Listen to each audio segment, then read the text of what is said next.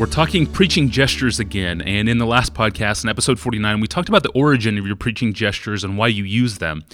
With all the gestures that you've used, Pastor John, have you ever caught a glimpse of yourself preaching on video and thought to yourself, that was pretty good? I've seen some and thought, that's pretty silly. uh, my, um, no, I, I don't think I responded that way. I, I, I rarely think um, that I've done a stupid one, like like if uh, you said, just as it is in heaven, and your hand goes straight to the floor, you know, or it's just the opposite of what you mean. And I, I, there's a somebody asked me one time, do you have any favorite, do you have any favorite uh, gestures? And I thought, I don't, I don't think so. I don't. That would favorite implies like you've got a repertoire and you pull you pull them out according to your favoriteness. I don't, but I think what they mean. I mean, if they mean, um, are there ones you fall back on more than others? Well, I must because when people imitate me, they do particular ones. You know, I've seen I've seen people do joke reenactments of John Piper. I've just we had my whole family sitting on a pew one time at my 20th anniversary, and Steve Whitmer did an imitation of John Piper in the pulpit for five minutes. He had on the right glasses, the right coat, his hair combed a certain way. And that congregation, including my four sons, have never laughed so hard in all their life. I mean, my sons were falling off the bench with with laughter, all because he spotted characteristic moves. I mean, he pulled his handkerchief out of his pocket and rubbed his nose back and forth like I did more than I more than I do now because now I'm so self conscious of it.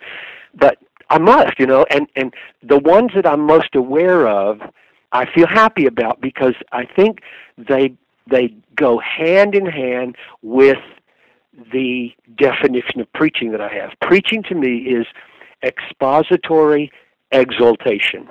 Expository means I'm explaining things. I want to make them clear. And so my hands are trying to do in the air what I'm saying with my mouth. And exaltation means I'm trying to get hearts up to God. So my hands are going up a lot. They're going up a lot as I look at myself. They're up and they're out. They're up and they're out. And and that's exactly what I want to say. I want to say, go to God, go out. Go to God, go out. My hands are doing it right now, even as I say it.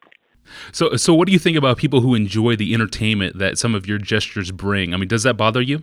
It it doesn't bother me. It, it, provided, I mean, every time I hear something done with my voice or something done with my words, I put the best face on it, which is this is being driven not by ugly mockery. This is being driven by affection.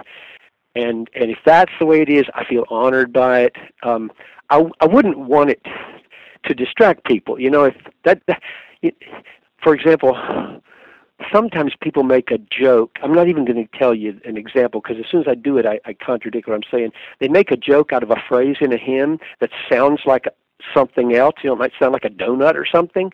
And as soon as you say it, every time you sing that hymn now, you think of a donut.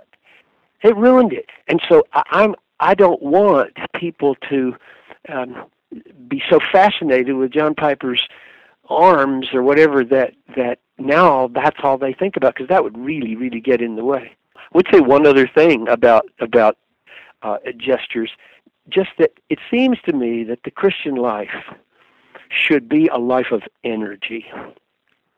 And that in a world of sin and opposition and the, the call for endurance, to be um, a stock, still, sedentary, unmoving person, it it doesn't communicate the kind of life we're called to live in this culture.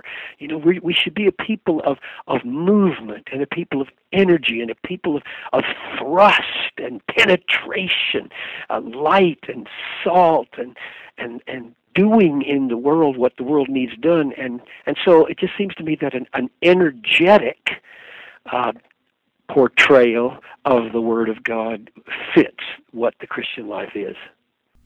Thank you, Pastor John. Well, we've covered gestures, but if you have other preaching questions, please email them to us at AskPastorJohn at desiringgod.org.